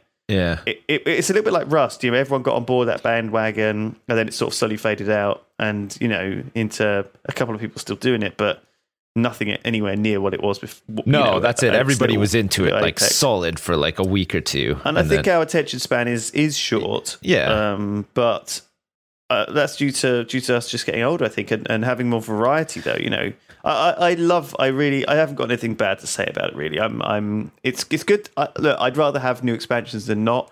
I don't think there's a way to return to the old days. And honestly, if we get a bit of, if we get a week of cool social activity and like fun and you know memorable Yeah. times out of it, then fucking cool. You know, I'll remember though from Draenor that what happened was you basically were so salty that you couldn't play on the EU servers. You were so mad that you fucking literally made an account on the US servers yeah. and played played there instead. Yeah. And Well, so I could actually log in and play, so it made so we sense at couldn't the time. play together, which was No. like super annoying. Um, Yeah. but you didn't really care, did you? But we and we gave up about the same time as well. I think. Well, yeah, we you- played for about two weeks, didn't we? We just like Yeah. sort of got got to max level, did a couple of dungeons or whatever, and then Draenor was exciting and and fun at the time, but I don't know. I think as don't- far as I think- expansions oh, go, do you I don't what, think though? it's going to be remembered as a great one. there is something weird about like that that new thing, right? Where everyone's exploring something for the first time, and you're like the first there, and it's almost like not exactly a race, but everyone wants to play on launch day. It's Yeah. funny how the, the, the something being new has such a shiny sort of attachment to it that makes it somehow. Everyone sort of thinks it's somehow going to be really way better. I think you can go back to old games like Skyrim or Fallout 4 for the first time or whatever, and they're fucking incredible games, or even older games like you know Banjo Kazooie or you know Ocarina of Time. You can go back to really old games and and they're still super fucking good today. Banjo Um, Kazooie. Yeah, I Do you don't even remember think I ever played Banjo Kazooie to be honest. man, what a great game! Eh. I don't think I don't think game. I'd play that now. You wouldn't play that today, No, no.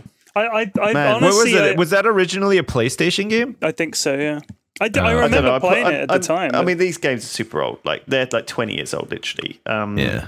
those games. And I'm just PlayStation saying, was what- weird I guess what I'm trying to say is that we, we are we are we are often blinded by the allure of newness um, in our culture. That everyone Yeah. thinks that because something is new, it will be some for some reason better, or and and sometimes you know that's not necessarily the case. No, Um, I guess not.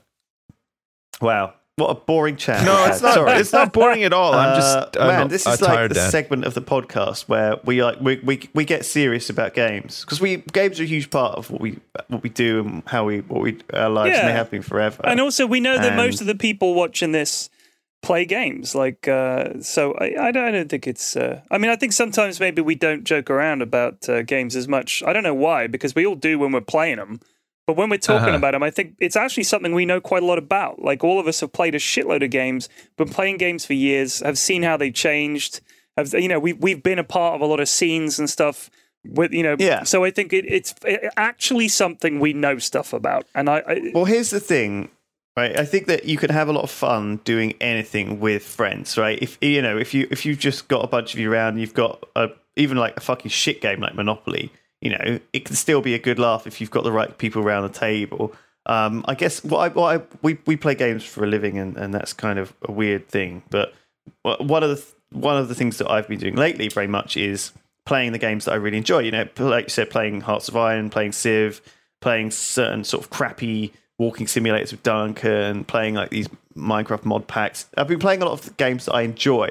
What I haven't been doing really is the other sort of some of the other things that I, I would like to do. So I'd like to I'd like to sort of I'd like to play some Warhammer or, or not Warhammer so much, but I'd like I think one of the things we've looked at is the Judge Dredd miniatures game. oh yeah, And so it's like a kind of gang based thing. You recruit like some ape men or some fatties or whatever. You make a little gang and, and you kind of fight with other people's gangs. You know, you have to paint your models and stuff. I want to find a way to to make videos out of that. Yeah. Um, which I'm really not sure how to do, but I really want to do it. I want to do another D and D campaign. Oh, I I'd think love that to do that's that. really fun.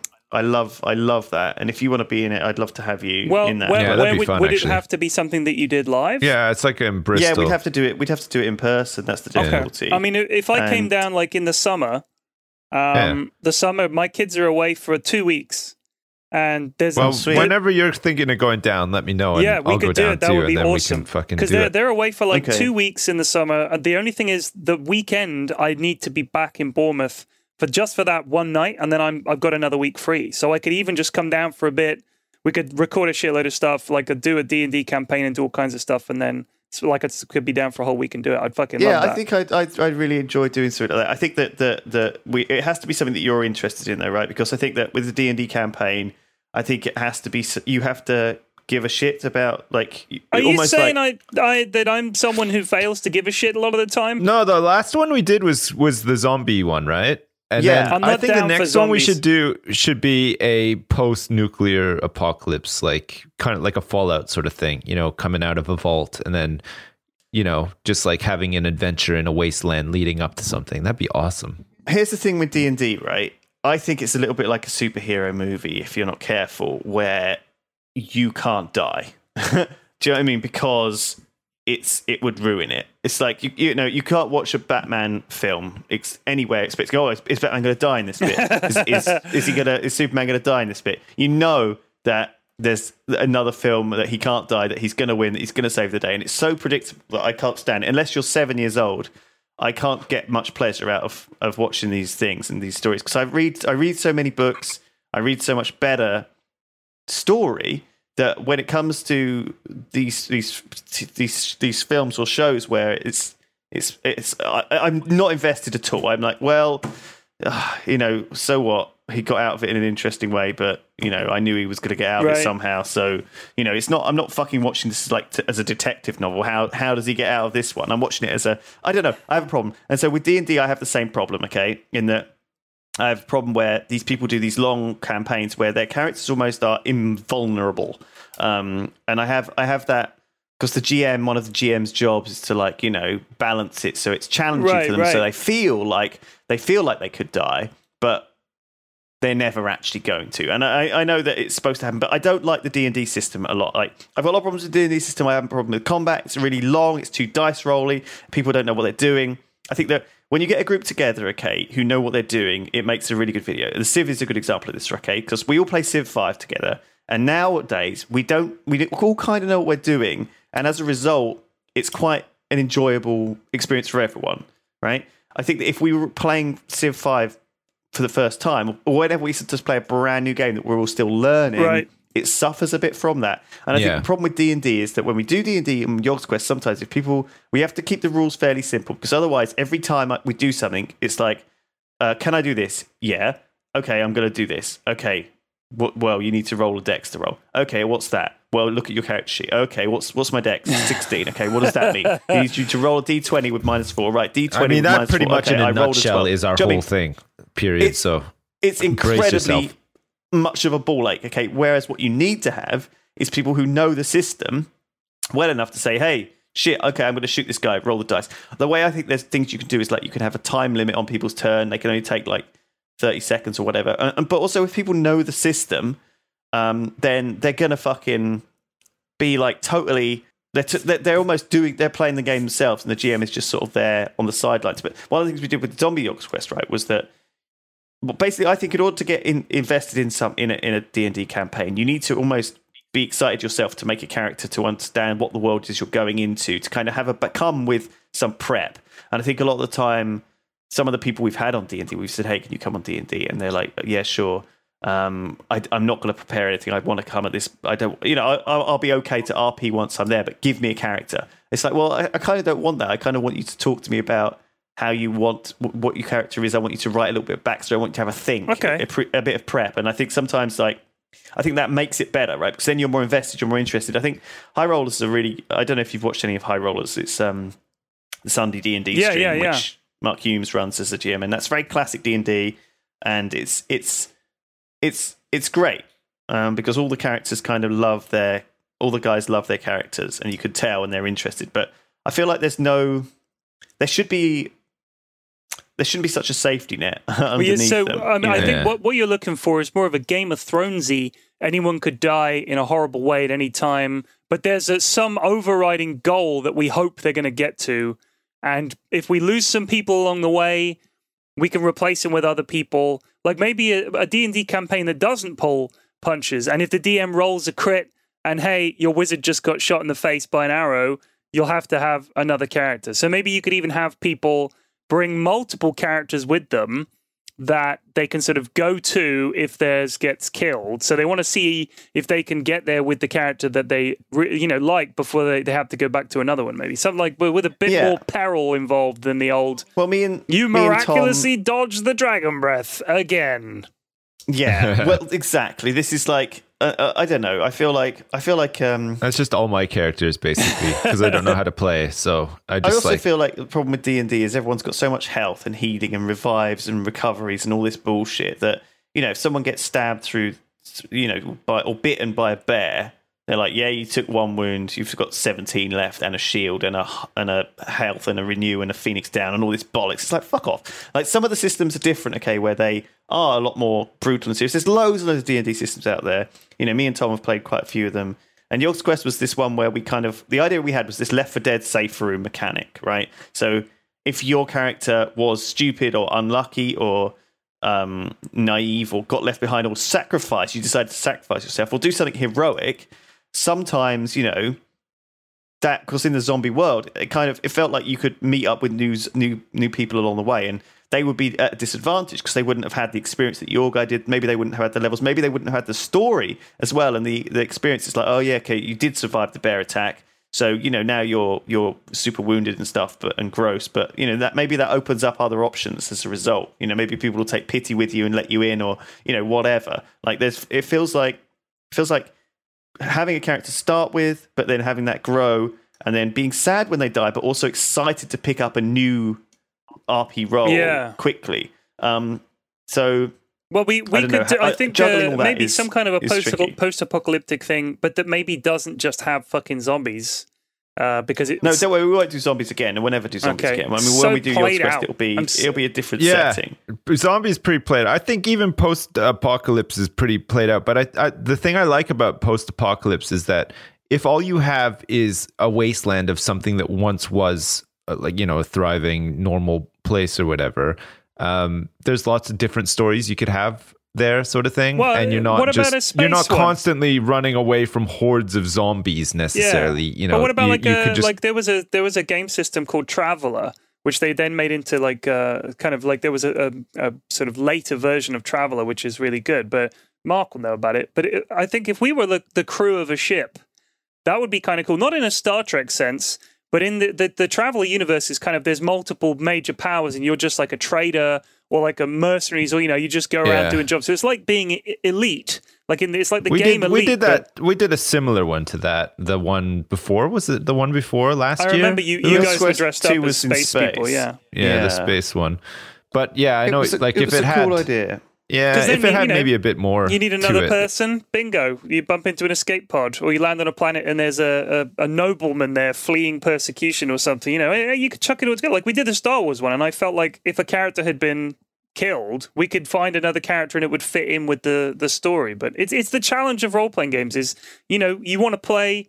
You've built up a character to level ten. You don't want to just be given a level ten character because it doesn't. You don't feel like you've grown that person to that level. no yeah And yeah, it is tricky.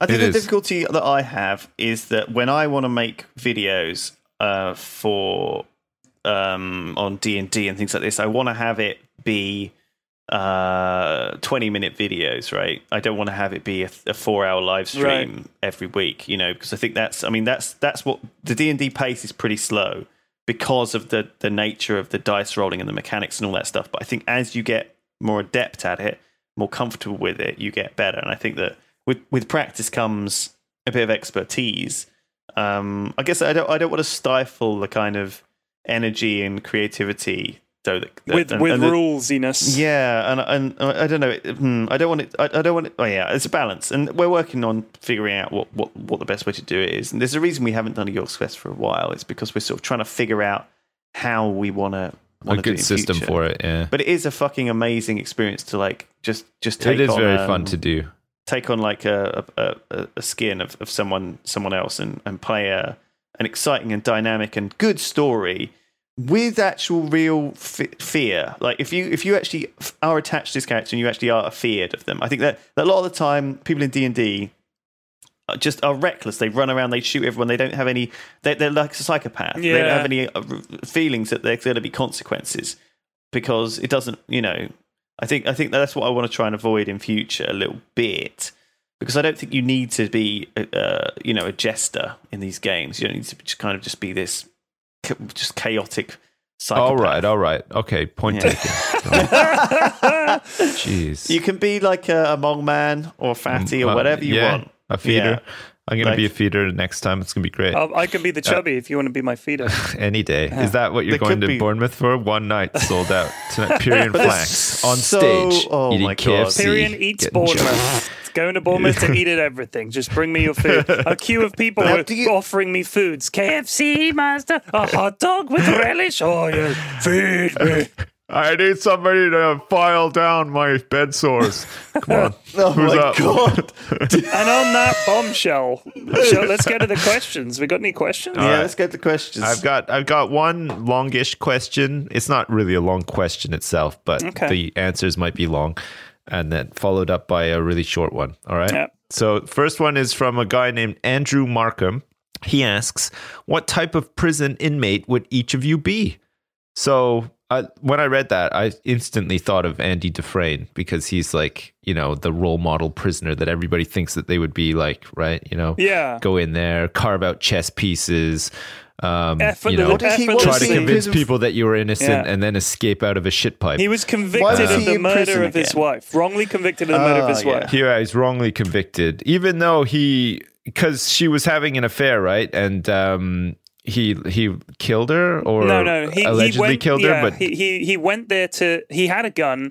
He had something to drink. He went to confront them, and the the, the Yeah. lawyer says like, and she uh, was dead. "What were you hoping to do?" He goes, "I don't know, just scare them maybe." And then he changed his mind, drove home, and went to sleep. And the wake up wakes up the next morning. Of course, his wife and her lover were killed, and then he's wrongly uh, convicted of it and sent down. The thing about right. Andy Dufresne is is that he doesn't change when he's in prison. Like it, prison to him is not a transformative experience. He's the same when he goes in, and he's the same when he comes out. He ne- he you know he never lets it break him. And I think that's the message of the movie is that you go into prison, and if you're Andy Dufresne about it, you never change. You make you let on that you've been changed, but you've never you never change because he always had this hope. Because remember, they said to him at the start, one of the things that Red says to him is, "Don't trust hope in here, Andy. Dangerous thing to do. Don't trust, you know."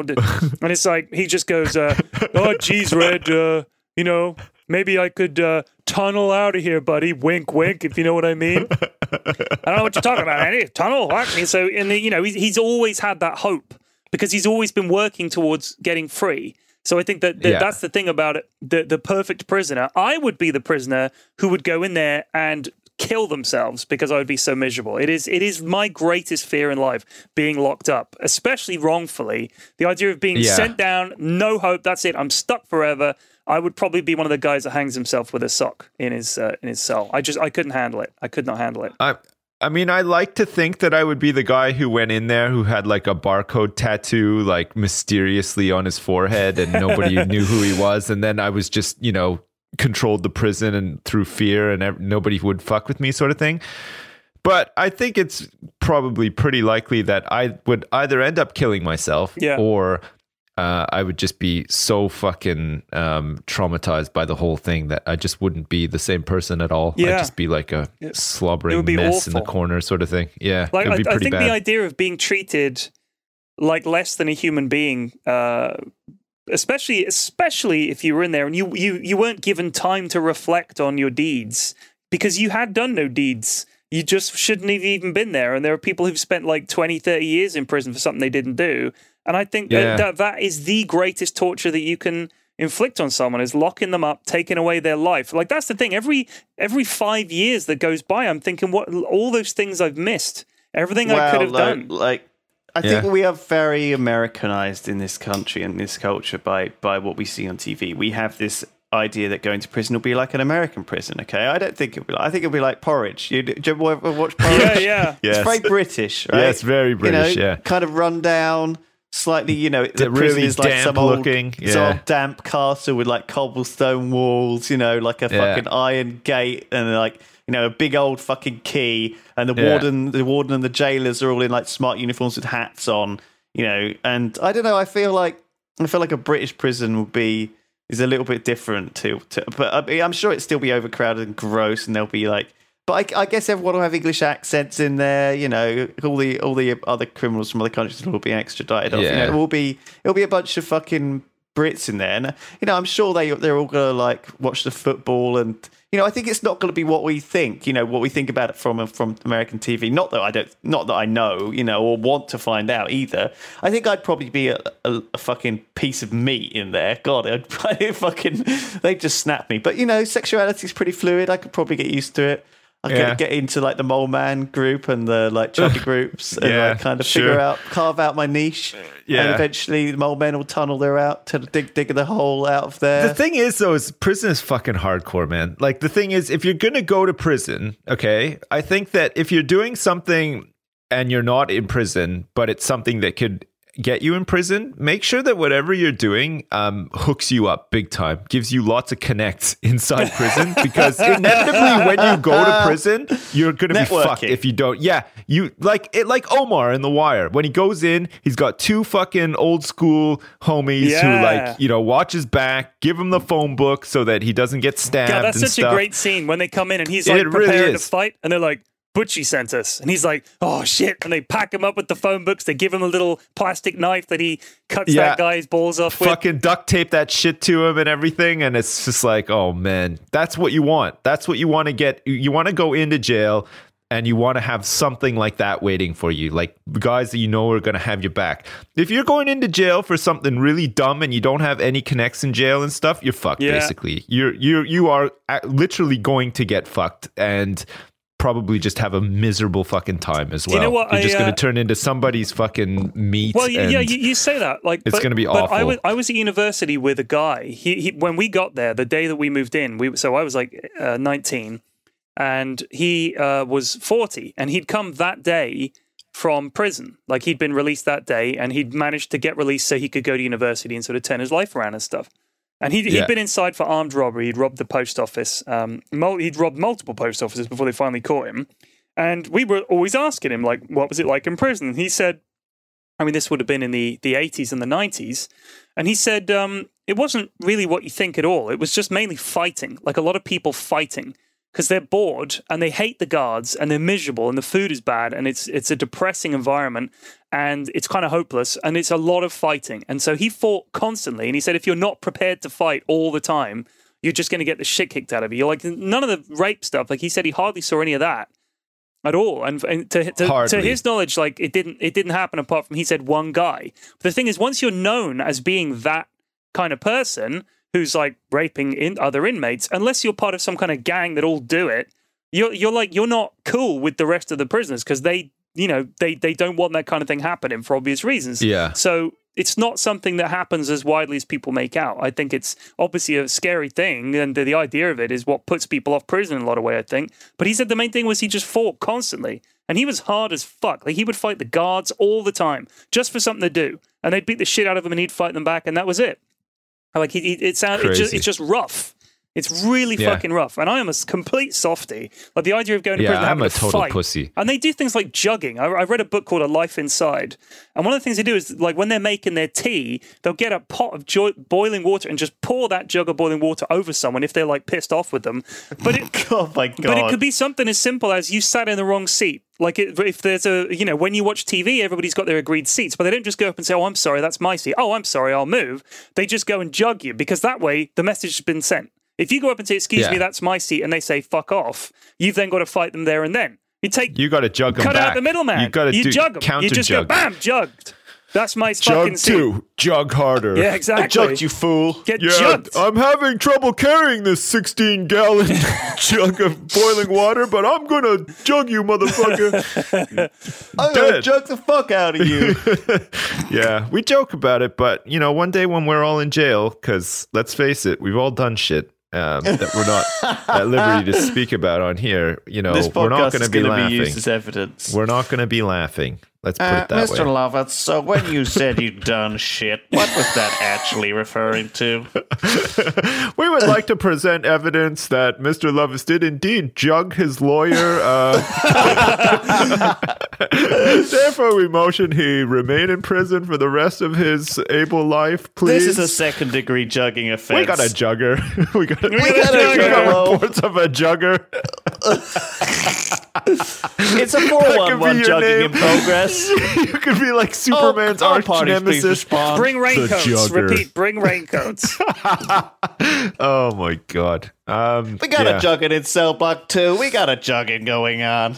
So Please a send in the recap. dogs. Lewis would be fluid with his sexuality. Yep. Uh, I would be crying a lot, and Pyrion would kill I'm- himself. no, Those I'm- are the kind of no, I'm- inmates I'm, would uh, be. What a fucking horrible I'm question. jugging. I'm jugging Yeah. people. That's it. Day Yeah, one. I'd be the- They're yeah. like, oh hi, work with the prince. I'm like, jugs, bitch, just jugging people I really enjoyed watching uh, Orange is the New Black. I don't know how realistic that is, Ho- but I enjoyed watching unrealistic, I think, but it's a good show. I like it. But It's a good Yeah, show, really but yeah, it's it. probably not super realistic. You know what I would love to do? I would love to somehow be close with the guards where I could like make a scenario where I was walking down the entire cell block in the middle of the night whistling like Omar used to do, like in the streets, sort of thing. And then everybody be like, oh shit, the jugger's coming. and then I would just pick someone, jugger's coming, motherfuckers! Just jug someone randomly. Like that would be fucking sweet, but I would never be that inmate. It's like it- it- it's, it's like a jug like running along the bars. and, like everyone, everyone like chucks their cigarettes out into it. they can just hear a, hear a, a distant kettle boiling somewhere.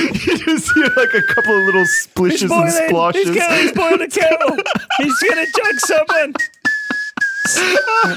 Shit, yeah, that'd be fucking great. God, how how are we ah. laughing about people getting covered in a jug of boiling water? Like unbelievable. Fuck. I what scumbags? Those- Next. Um, listen, our, our our last question uh, before we wrap up is from Jonathan DeRitter, um, and he says, "When are you guys going to do a Hearts of Iron game, and with who?" And we can say to you right now, Jonathan DeRitter, we've done one, the, the three of us, and it'll be on Team Double Dragon at some point soon. Yeah, hopefully, it might be out already. We'll find Yeah. out. And I'm we're planning and on doing another around. one as well. So if that one isn't enough for you, Jonathan DeRitter, there's a whammy coming at some point. Yeah, but I might try and I might try and get other people involved or do it for like the Civ channel, or something like that. Because I think it'd be fun to get it, get, Yeah. get a slightly different game to the first one we did. Yeah, Yeah. So, so maybe maybe a competitive one actually. Might, And that might be a good way Stellaris to is on the cards somehow as well, too, at some point, possibly. So that'd be fun. Yeah, Yeah. Okay. eventually, maybe. All right. Well, um, thanks for listening. And, um, you know, stay, stay, Stay loose strong, and folks. Frosty and Fight stuff. the power. And Peace. fuck yourselves and bye.